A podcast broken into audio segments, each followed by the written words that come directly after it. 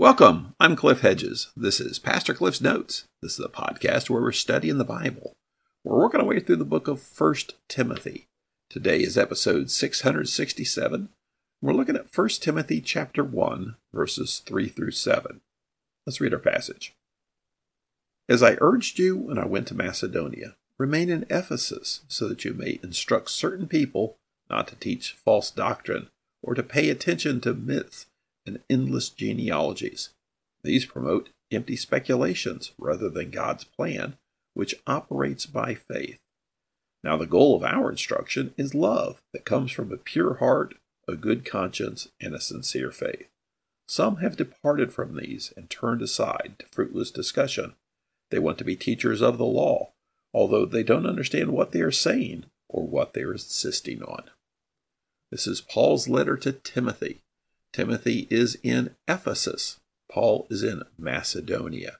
And he's sending this letter to give Timothy some instruction, give Timothy some things to work on with the church there in Ephesus. So here in chapter 1, verse 3, he says, As I urged you when I went to Macedonia, remain in Ephesus. There's debate about when exactly this happens. But last time I gave you the outline that I subscribe to that is, that Paul was released from prison and went to Ephesus. He had sent Timothy to Philippi like he said he would. Then Timothy joined Paul in Ephesus. Then Paul has gone to Philippi and left Timothy in Ephesus. So here he's reviewing what it is he's told Timothy to do. I urged you when I went to Macedonia, remain in Ephesus, so that you may instruct certain people not to teach false doctrine. Well, certain people. He doesn't say who they are, and he doesn't need to. The point here is there, there are people teaching false doctrine, and he's left Timothy with instructions deal with it. Deal with these people who are teaching false doctrine. The phrase to teach false doctrine is a single word in the Greek, and it occurs basically nowhere else other than here and in chapter 6, verse 3 of 1 Timothy. So some think that it's a word that Paul made up because it's a compound word that literally means to teach false doctrine. And he kind of defines what he means in chapter 6, verse 3. He says, If anyone teaches false doctrine and does not agree with the sound teaching of our Lord Jesus Christ and with the teaching that promotes godliness, he's conceited and understands nothing, but has an unhealthy interest in disputes and arguments over words. So it's contrary to the gospel. It seems to be man centered. And the, the biggest thing is it doesn't teach with the sound teaching of the gospel. It's false doctrine. And so Timothy's primary assignment he hits right here is to deal with these people who are teaching false doctrine. Now, what's so bad about false doctrine? Well, Paul points out what's so bad about it. What it does, it leads people astray. It does not guide people into a relationship with Christ or a deeper relationship with Christ. It guides people away from Christ. So he wants Timothy to instruct certain people not to teach false doctrine, verse 4, or Pay attention to myths and endless genealogies. This seems to give more of a focus to what he's talking about. Or pay attention to myths and endless genealogy. Pay attention. That means more than just it's part of the curriculum. That is the focus of their curriculum. Their focus is on myths and endless genealogy. That's what they're really devoting their teaching to. Now, what's a myth? Well, pretty much the way we understand a myth. It's a, some kind of false story.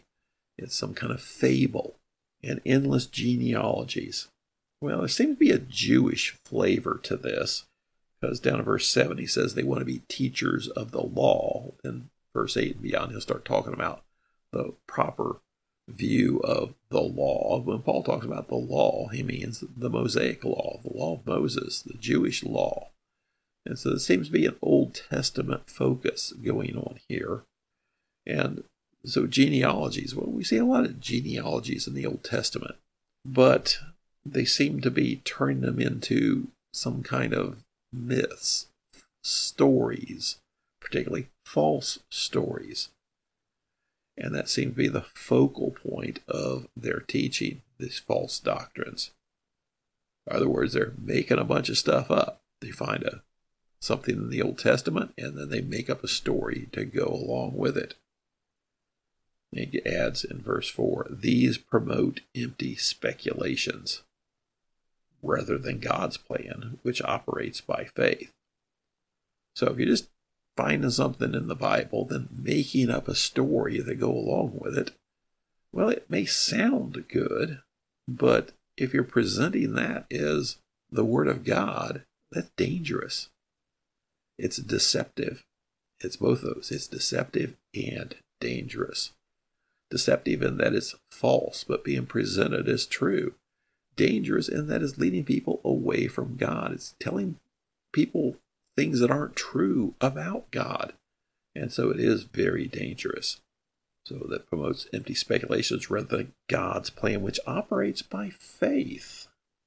Now, verses 5 through 7 are a single sentence in the original language. But verse 5, he says, Now the goal of our instruction is love that comes from a pure heart, a good conscience, and a sincere faith. Their teaching, first, it's false. It's deceptive. It's dangerous. It promotes speculations and it leads people away where Paul says that our goal is love. And then he gives these three characteristics that lead to that love pure heart, good conscience, and sincere faith. Now, it's a pure heart. Well, we know the heart's the, your, your inner being. And a pure heart would be an inner being which is clean. Well, we exist in a sinful world and we tend to fall into sin ourselves. So to have a clean heart, some requires ongoing cleaning. So this is talking about a dynamic relationship with Christ, that you're in a continual state of being cleansed through forgiveness of your sin by a, a very good, tight relationship with the Lord. Good conscience. Well, conscience generally is linked to behavior. And so to have a good conscience would mean basically that you're you're, you're living an obedient life, that your conduct is obedient to the Word of God. And sincere faith. Well, what's faith? Trusting God, sincerely trusting God. So, sincere faith is fully trusting God. So, these things pure heart, so inner being continually being cleansed, good conscience, that is, obedient conduct, and sincere faith, fully trusting in God. That's what leads to love. And that's the goal of the instruction that Paul wants Timothy to provide. Verse 6 Some have departed from these and turned aside to fruitless discussion. Well, the some would be those certain people he mentions back in verse 3. And the fruitless discussion would be the empty speculations of verse 4. Verse 7, he says, They want to be teachers of the law, although they don't understand what they are saying or what they are insisting on. So this is where we see there seems to be a, a Jewish Old Testament flavor to this. They want to be teachers of the law. And he's going to go on after this and talk about the, the law is a good thing, but the problem here, he says that they really don't understand it. Because apparently they're just picking some stuff out of the Old Testament and making up a story to go along with it. So, what's our takeaway with this? Well, back to some of the things we have to watch for. Verses false doctrine. We should be striving for true doctrine. Where do we get that? We get it from the Word of God, the Bible. And so that's why we need to be students of the Bible, students of the Word, always learning what the Word of God says, what it means, and what it tells us. And so it's a lifelong pursuit of learning the Word of God, not just what it says, but how it fits together. And so every time we are working through a particular passage, a particular book, we should be learning more and more and more. And so, true doctrine is going to come from familiarity with the Word of God. And our goal, just as Paul tells Timothy, their goal should be love a love for God and a love for one another. And Paul gave three components that leads to that love. That is pure heart, good conscience, and sincere faith. Do I really trust God? Am I really obeying God? Am I really in a good, tight relationship with God where I'm in a continual state of being cleansed through that relationship? And is that all being fed based on true understanding of the Word of God? Thanks for joining me. Join me again next time as we continue working through 1 Timothy.